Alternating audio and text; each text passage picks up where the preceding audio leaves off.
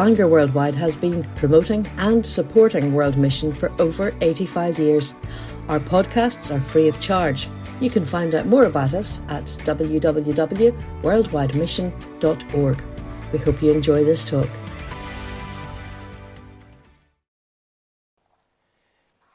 This is my third trip to Northern Ireland this calendar year. I must have a connection here. My father was born in Carrickfergus, and in some ways I inevitably feel that I'm coming back when I show up on this Emerald Isle. This week we're going to be focusing most of our Bible study time on the prophecy of Isaiah. I'll say a bit more about that tomorrow night. But I thought that this evening we would look at another passage. I've preached on this passage before. You may wonder when I first read it what this has to do with Worldwide Mission. Trust me. You will see that it is right at the center of Worldwide Mission. I direct your attention to Matthew chapter 11. I'll read verses 2 to 19. Matthew chapter 11, 2 to 19. And the missionary impact of this passage will become clear in due course. Hear then what Holy Scripture says. When John, that is John the Baptist, who was in prison, heard about the deeds of the Messiah, he sent his disciples to ask him, "Are you the one who is to come, or should we expect someone else?"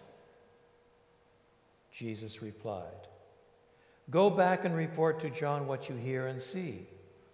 The blind receive sight, the lame walk, those who have leprosy are cleansed, the deaf hear, the dead are raised, and the good news is proclaimed to the poor.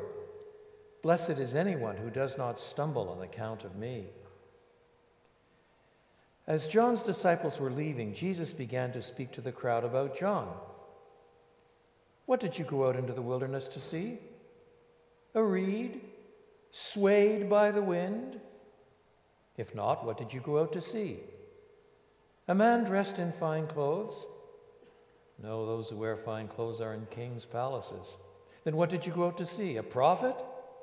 Yes, I tell you, and more than a prophet.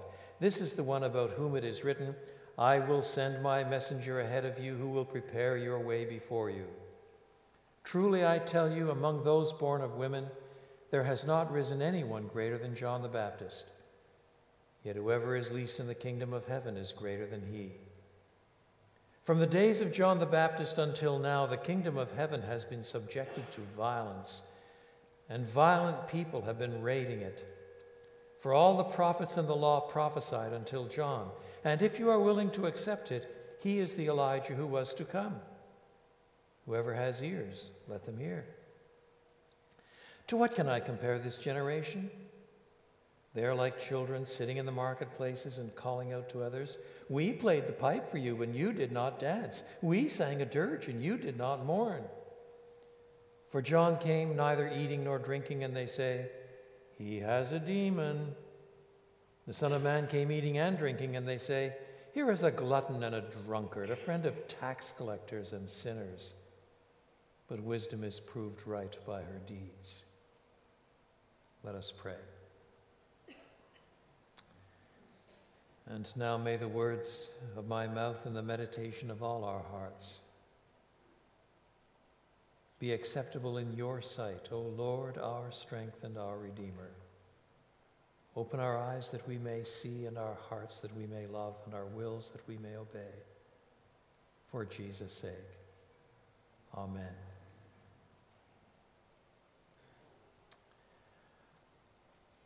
I wonder if there is anyone here who got up this morning, looked in the mirror, and said, "I am greater than King David.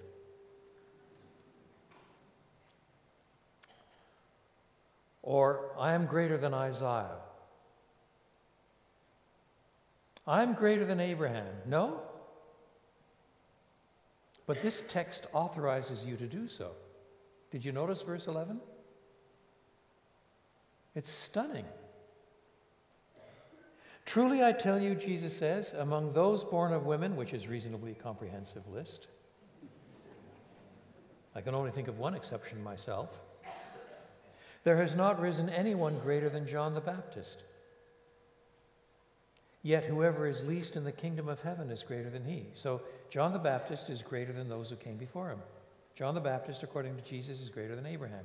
John the Baptist is greater than King David. John the Baptist is greater than Isaiah. That's what the text says. But the least in the kingdom of heaven is greater than he. Are you amongst the least in the kingdom of heaven? But if you're amongst the least in the kingdom of heaven, and that makes you greater than John, and John is greater than all those who came before him, where does that put you? Now, clearly, no one is going to charge me with being greater than David from a military point of view. No one's going to say that I'm a greater prophet than Isaiah. But still, Jesus does say, truly I tell you, this sort of asseveration to draw attention to the importance of his utterance, I tell you the truth. What does that mean, and what does it have to do with World Mission? The best way to find out exactly what it means is to follow the flow of the argument. And the argument itself develops in our passage in three steps. Number one, portrait of a discouraged Baptist. I am not speaking denominationally. We're told that John the Baptist, verse 2, has been put in prison. And he hears, while he is in prison, what the Messiah was doing. Usually Jesus refers to Jesus just as Jesus. But here he uses the title Messiah, what the Christ was doing, what the Messiah was doing, because Matthew wants the readers to realize just whom it is that John the Baptist is doubting. He heard about the deeds of the Messiah. In Matthew's gospel, that means great sermons like Matthew 5, 6, and 7, great miracles like chapters 8 and 9, great trainee team like chapter 10, all the deeds that Jesus was doing, his preaching, his miracles, his training. And when he hears it all, he sends his disciples to ask Jesus, are you the one who was to come, or should we expect someone else? Now, you just must not avoid the obvious. John the Baptist is discouraged. He's having second thoughts.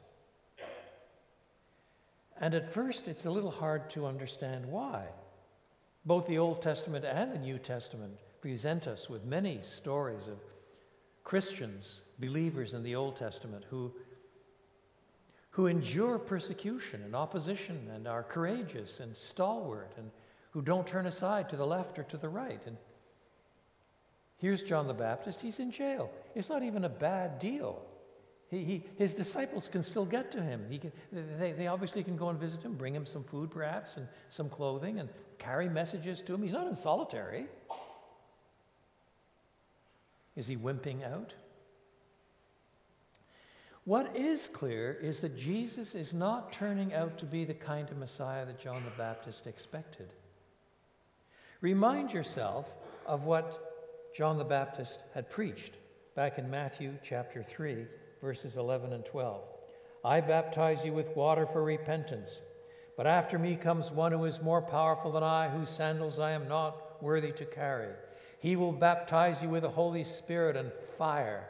His winnowing fork is in his hand, and he will clear his threshing floor, gathering his wheat into the barn and burning up the chaff with unquenchable fire.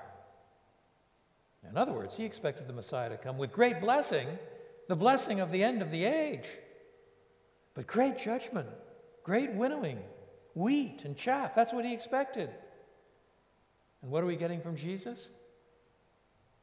Sermons that make him popular, miracles that make him popular, and a trainee school to handle all the popularity. Where's the fire? Where's the judgment? You see, John the Baptist was truly announcing that Jesus was the Messiah. But at this juncture, the people's understanding of who the Messiah really was thin.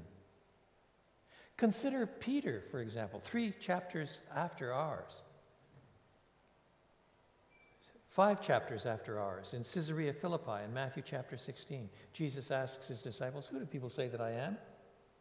Some say this, some say that. Jesus say, "What do you say?" Peter says, "You are the Christ, the Messiah, the Son of the living God." Jesus says, "You're blessed, Simon, son of John, for flesh and blood has not revealed this to you, but my Father who is in heaven." In other words, Peter got the answer right. But it was still only a partial right. What happens next? Jesus begins to talk about his impending death, his suffering, his impending torture, his crucifixion, his resurrection. And Peter, thinking that he scored once theologically, he might try for a second pass. So he thinks he's equipped to qualify what Jesus says, to contradict him, in fact, to modify it, to teach Jesus a thing or two. "Never, never, Lord. That shall not happen to you." Messiahs win. They don't die. Especially a Messiah like you who can do all these miracles and command the course of nature and bring down fire from heaven. And "Never, Lord, this shall never happen to you," which of course earns him the immortal rebuke, "Get behind me, Satan. You don't understand the things of God." In other words, even at this juncture, Peter, though he gave the right answer, prompted by God, Jesus is the Messiah, didn't have a category for a Messiah who would be crucified. Even when Jesus is dead and buried in the grave, where is Peter? He's in an upstairs room, scared witless, with the other disciples. He's not up there praying and saying, "Yes, I can hardly wait till Sunday." He's scared witless. He still doesn't have a category for a crucified, resurrected Messiah. So it's not too surprising that John the Baptist is a little tilted toward the triumphant messianic coming. Oh, you say, "Wait a minute, Don, wait a minute, that's going a bit too far. Isn't it John the Baptist who, according to John the Evangelist, the fourth gospel, isn't he the one who points out Jesus and says, 'Behold, the Lamb of God who takes away the sin of the world'?" Yes, he is, but be careful. The Jews had a category for a lamb who would be a warrior lamb. That sounds strange to our ears, but it came out of the reality that Israel was God's little lamb. But one day Israel would rise and win in their expectation. You can see that working out in the New Testament. Do you remember the great scene of Revelation 4 and 5? Revelation 4 is to Revelation 5 what a setting is to a drama. Revelation 4 is a massive depiction of the transcendent throne room of God. God transcendent, God immanent, God powerful, God terrifying. And then in chapter 5, the drama begins. "In the right hand of him who sat on the throne was a scroll, written on the inside and the outside. That scroll contains all of God's purposes for judgment and blessing for the entire universe. And the scroll is sealed. And while John watches, an angel with a loud voice sends forth a challenge to the entire universe. 'Who is worthy to approach this God?' just described in chapter 4, and take the scroll and break the seals." In other words, you take away the symbolism. What that means is, who is worthy to serve as God's agent to bring about God's purposes? And there is silence. No one in heaven, no one on the earth, no one in the abodes of the dead. John weeps. He weeps because in the symbolism of the vision, that means that God's purposes won't be brought to pass. And as he weeps, frustrated because the promises of the kingdom are being dissolved before his eyes, the hopes of glory, of justice being done and being seen to be done, it won't happen because according to the symbolism of the vision, no one will serve as God's agent. the interpreting elder comes and touches John on the shoulder and says, "Stop your crying, John. Look, the Lion of the tribe of Judah has prevailed to open the scroll." "So I looked," John said, "and I saw a lamb." Not two animals parked side by side, a lion and a lamb. The point is, in the symbolism of apocalyptic, you can mix your metaphors. The lion is the lamb. The lion was announced, and when John looks up, he sees the lamb. But it's a strange lamb, a lamb with seven horns, the perfection of kingly authority, yet a slaughtered lamb. He was a sacrificial lamb. He's the lion, he's the king, he's the conqueror, and he's the slaughtered sacrifice. Do you see, all of that kind of symbolism would be clear enough to a first century Jew, because some expected the Messiah to be a conquering warrior lamb with seven horns. I suspect that John the Baptist was in that crowd when he cried, "Behold the Lamb of God who takes away the sin of the world." Oh yes, the word "take away" was not a word that was commonly used in sacrificial context. It means that he was coming in, he'd take away it all, right? He'd clean it up, he'd smash it, he'd bring down fire and judgment. I don't think there's any evidence anywhere that John the Baptist had an unambiguously clear understanding of the cross of Christ, better than Peter did, and Peter didn't. So he's frustrated because his expectation of who the Messiah would be isn't turning out quite right.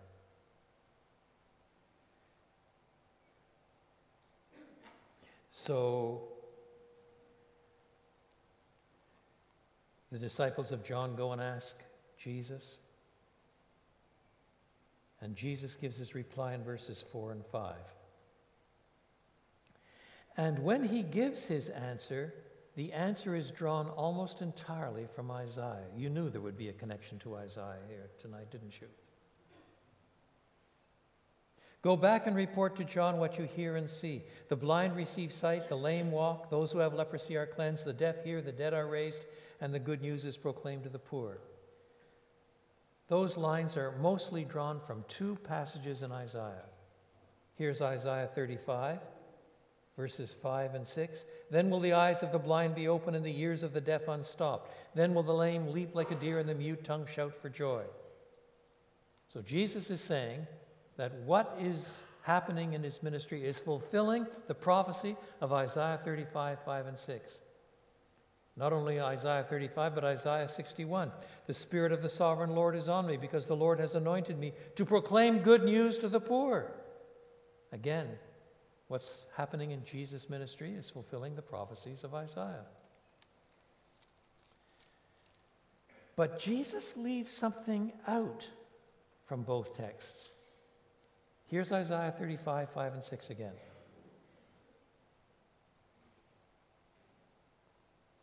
"Then will the eyes of the blind be open and the ears of the deaf unstopped." But in the preceding two verses we read, "Strengthen the feeble hands, steady the knees that give way. Say to those with fearful hearts, be strong, do not come. Your God will come. He will come with vengeance, with divine retribution. He will come to save you." Jesus leaves that bit out. Isaiah 61. "Yes, the Spirit of the Sovereign Lord is on me, because he has anointed me to proclaim good news to the poor." But, verse 2, "to proclaim the year of the Lord's favor and the day of vengeance of our God." Jesus leaves that bit out. And of course, John the Baptist knew the text of Isaiah pretty well. He could quote Isaiah himself on occasion. So, John the Baptist knows that Jesus has left out something about vengeance in the context. Jesus knows that he's left something out, and he knows that John the Baptist knows that he's left out the vengeance. What's he saying? Is Jesus manipulating the Old Testament text? No. The hint comes in verse 6, Matthew 11, verse 6. "Blessed is anyone who does not stumble on account of me." Do you see what Jesus is saying? He's saying, look at my ministry. The words that I say, the sermons I preach, the miracles I perform, the transformation of people, the healings. Look at the power. Look at the trainee mission. And you will see this is fulfillment of Old Testament Isaianic prophecies regarding the coming of the end. And if the judgment has not yet dawned, well, blessed is anyone who does not stumble on account of me. The judgment will come, but the judgment's not yet. The judgment will come, but you've got to trust me. The fact of the matter is that John the Baptist didn't have all his eschatology sorted out. That's all right. Some of us don't have our eschatology sorted out either. And so his expectation of who the Messiah was a little bit skewed. And Jesus is telling him, in effect, what I'm doing is fulfilling Old Testament prophecy. See for yourself. So press on. Don't give up. Don't stumble. Don't quit. If the judgment that you're expecting is not here yet, believe me, it's coming. Press on. So here's the portrait of a discouraged Baptist. Then, second, the portrait of a defended Baptist. You see, it transpires that Jesus has been having this conversation with the followers of John the Baptist in front of a crowd that's listening in. So we read in verse 7 and following, as John's disciples were leaving, Jesus began to speak to the crowd about John. You can guess what some people in the crowd are saying. Well, this John the Baptist preacher, he's turned out to be a bit of a disappointment, wouldn't you say? A bit of a wimp. We thought he was pretty wonderful. Iron shirt, stuff of real courage, sounding and smelling and eating like the Old Testament prophets, and now he gets in prison and he turns out to be a wimp. Jesus won't have the crowd speaking badly about John. Elsewhere, John the Baptist bears witness to Jesus. He must increase, but I must decrease. I'm not worthy to undo his sandal. But here it's Jesus speaking to the crowd about John. But he does it in a very different way from the way John speaks about Jesus. Listen carefully to what Jesus says as he bears witness to John. What did you go out into the desert to see? That is, when you went out to listen to John the Baptist, why did you go? What did you expect? Why did you go to the trouble of going to the Jordan River or other places to listen to this roving desert preacher? Why did you go and listen to him? What did you expect? A reed swayed by the wind? Did you go out to watch John and listen to John because you thought he was a wimp? Implicitly saying, you don't have the right to criticize this man of courage and prophetic gift and calling people to repentance. You don't have the right to dismiss him and write him off as a wimp. You don't have the right. So why did you go out to see him then? If not, what did you go out to see? Verse 8. A man dressed in fine clothes? Did you go to him because you thought he was posh? You know, suck up to somebody with a little bit of extra cash and maybe you'll get a better job. Maybe some of the blessing will come down upon your own head. Is that why you went out to see him? No, you knew he was a desert prophet, eating locusts and wild honey and slim and tough. No, those who wear fine clothes are in kings' palaces. Dig, dig, since it was the local king that had put John the Baptist in prison. So then, what did you go to see, huh?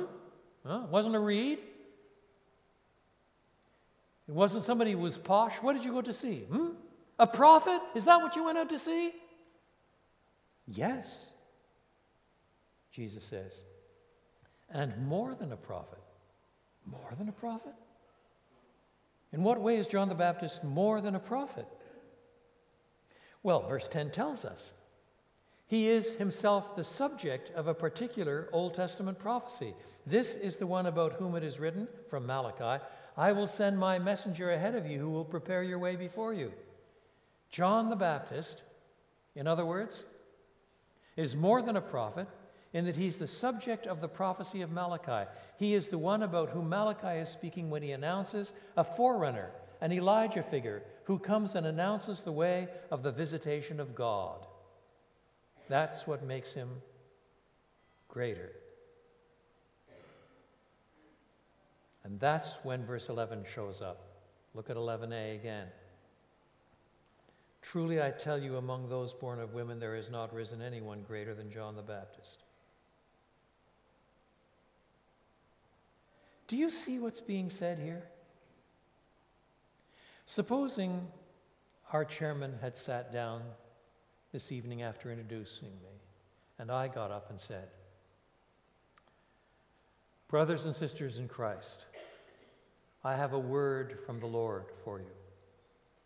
Our chair is the greatest man ever born of woman because he introduced me.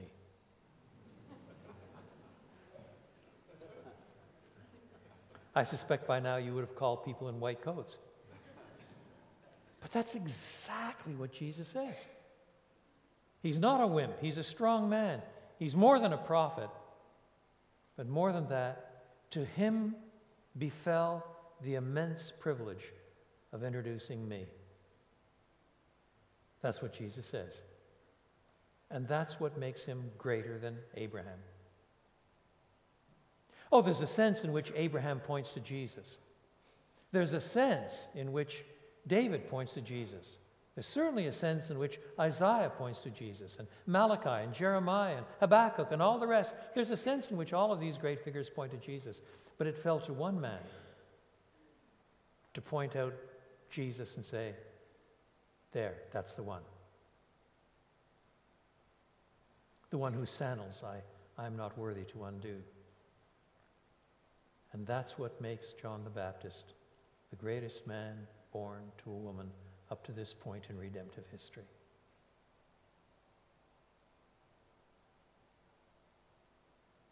For Jesus to say something like that either means he is a megalomaniac nut. He's so great because he introduced me, folks. 3 cheers.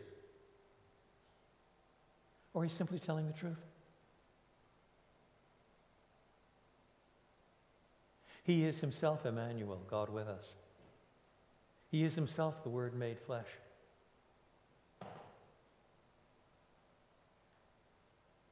So, portrait of a discouraged Baptist, portrait of a defended Baptist, and finally, and here's the point, portrait of an eclipsed Baptist. For in verse 11b, we're told, the least in the kingdom is greater than John. Now, for verse 11 to cohere, you must assume that the standard of comparison in 11b is the same as the standard of comparison in 11a. Now, I hope you're following. Let me try to explain it. In 11a, John the Baptist is greater than all who came before him because he introduces Jesus. And in 11b, the least in the kingdom is greater than John because the least in the kingdom introduces Jesus more immediately and more clearly than John the Baptist could. John the Baptist introduced Jesus with greater immediacy and clarity than all of those who came before him. The least in the kingdom introduces Jesus with greater immediacy and clarity than even John the Baptist could. After all, this is Matthew 11. In 3 more chapters, John is going to lose his head. Quite literally. He will never live to see the crucifixion. He will never live to see the resurrection of Christ. But Peter did, the 12 did, but not John the Baptist. He belongs to the old era. But the least kingdom, the least Christian in the kingdom, can point out Jesus more clearly, more immediately than John the Baptist could. I don't know who you are, but maybe one of you is here tonight and you've been a Christian 6 weeks. You may not have a really good grasp of the Bible yet, but if you're a Christian at all, you can say something like this.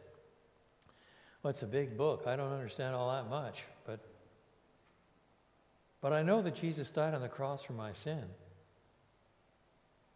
I know that he came back to life on the 3rd day, and that that he reigns in glory now, and he's coming back at the end of the age. I know I simply must cast myself upon him and trust him because he bore my sin in his own body on the tree. I see that. I'm acceptable before him, not because I'm such hot stuff myself, but because of who he is. That's a little clearer depiction of Jesus and the gospel than John the Baptist could have managed. And that's what makes the least in the kingdom greater than John.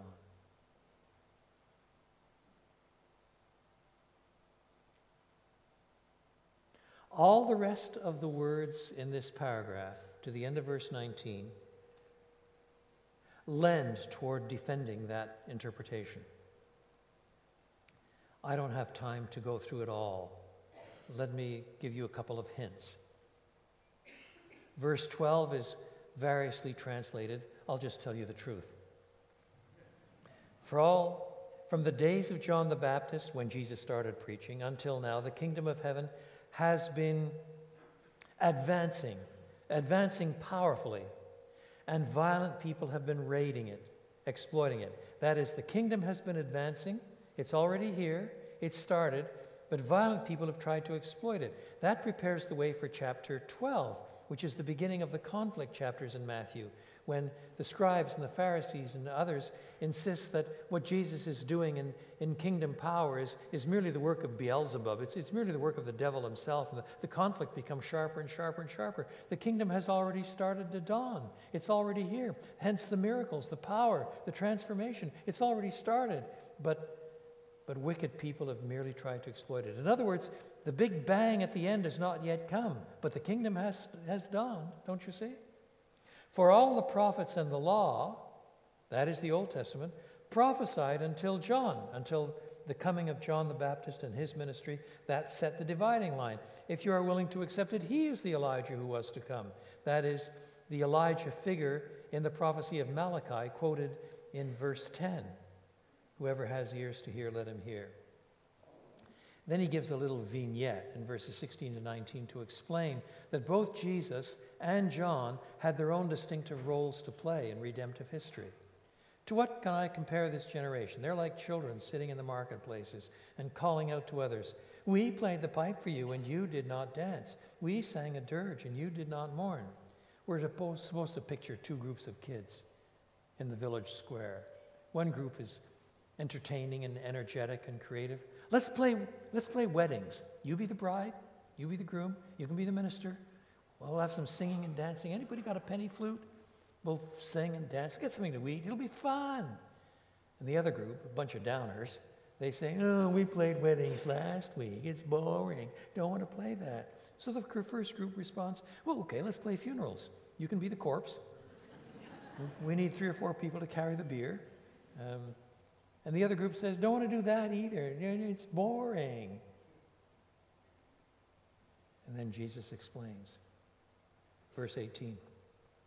For John came neither eating nor drinking. More like a funeral. Calling people to repentance. A severe man. And the whiners say, "He has a demon." Anybody that's that ascetic, not only is he a bit off his head, he's probably in league with the devil himself. He can't even be happy. Just be mean. The Son of Man, the Lord Jesus, came eating and drinking.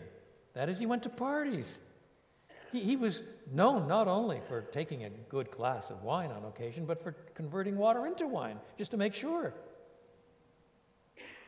And they say, "Here is a glutton and a drunkard, a friend of tax collectors and sinners. You can tell people by the company they keep, you know.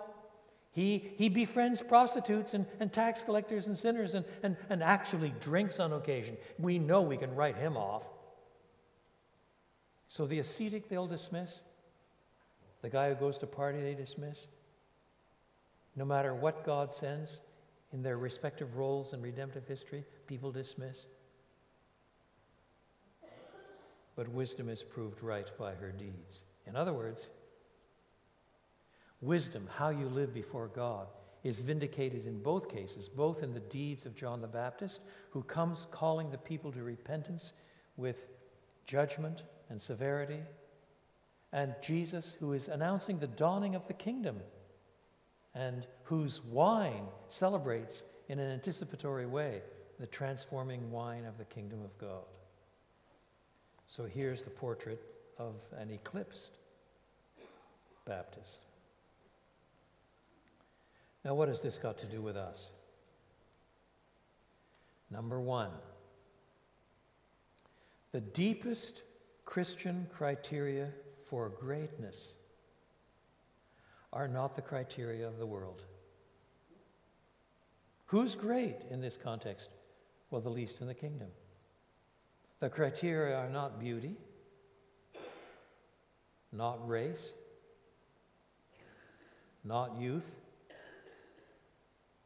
not wealth, not bloodlines, not administrative gift, not ethnicity, not popularity, not amount of education you've had. It's not any of those things. So that if you and I seek to find our identity in those kinds of things, we haven't understood this passage at all. What makes you greater than John the Baptist? On the axis that likewise makes you greater than David or Moses or Abraham, what makes you great? That you have a first from QUB?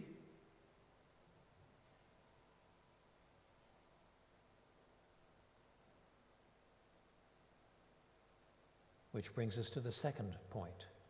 Christian criteria for greatness are radically Christ-centered. As we used to sing, knowing you, Jesus, there is no greater thing.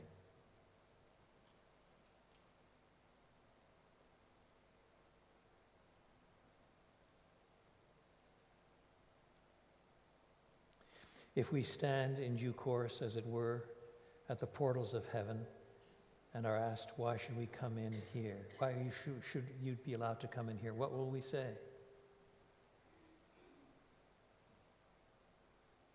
I looked after my family and left them some money in my retirement scheme. I was a good employer. I was a careful designer. I was a great mom. It's not that any of those things is bad. Don't always understand me.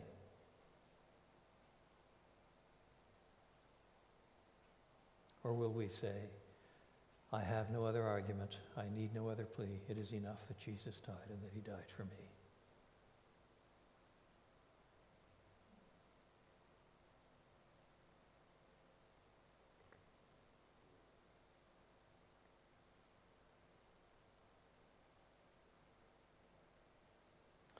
So many of our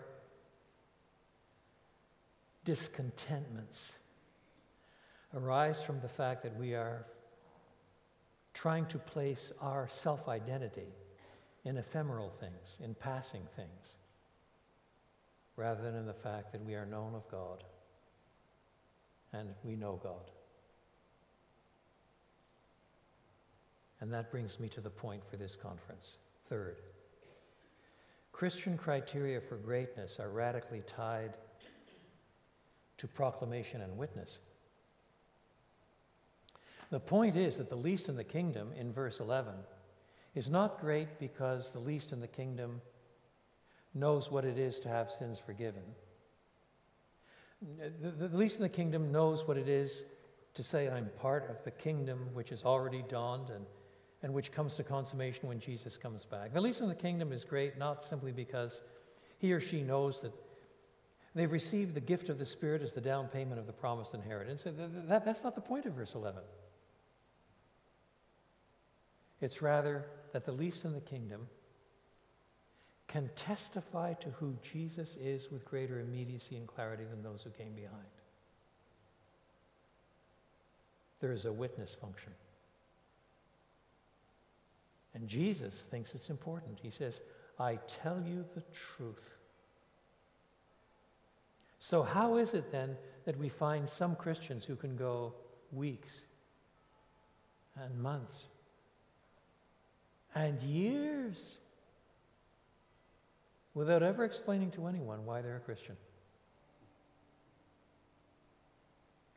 or what Christianity is or who Jesus is, when it's precisely such witness that establishes our greatness according to Jesus.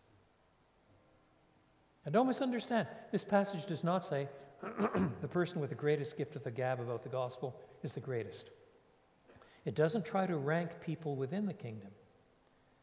The comparison is between those who came before, who did not have such a good post-cross, post-resurrection grasp of who Jesus is, and those who live this side of the cross and the resurrection. So this does not say Billy Graham's the greatest because he told more people about Jesus.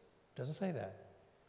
It does say the least in the kingdom is greater than those who came before, John the Baptist and earlier, because it has fallen on us in the great mercy of God to have a better grasp of who Jesus is and what's been achieved in the coming of the gospel than was grasped by all the believers up to John the Baptist and stretching back in time to Adam himself. Which means you and I ought to be praying that by God's grace, he will give us the courage, the joy, the contentment, the irrepressible delight in Christ and the gospel that just can't quite shut up, because that's what makes us great. The notion of an utterly silent Christian is almost a contradiction in terms. At very least, it's a denial of what gives us our most important significance, namely, that we live this side of the cross and resurrection and point out who Jesus is. Shall flowers hide their beauty? Shall rainbows turn to gray? Shall thunderstorms be muzzled? Shall lambs forget to play? And shall I be silent at grace beyond degree? Before the cross, I count as loss what once was dear to me. Let us pray.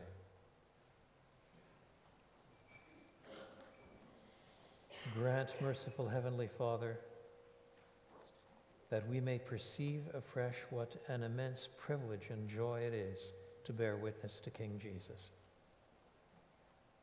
Grant that we may see and grasp again and again and again that worldwide mission passion starts here. For Jesus' sake. Amen. We trust you've enjoyed this podcast. If you'd like to make a donation to support the work of Bangor Worldwide, please visit www.worldwidemission.org/donate.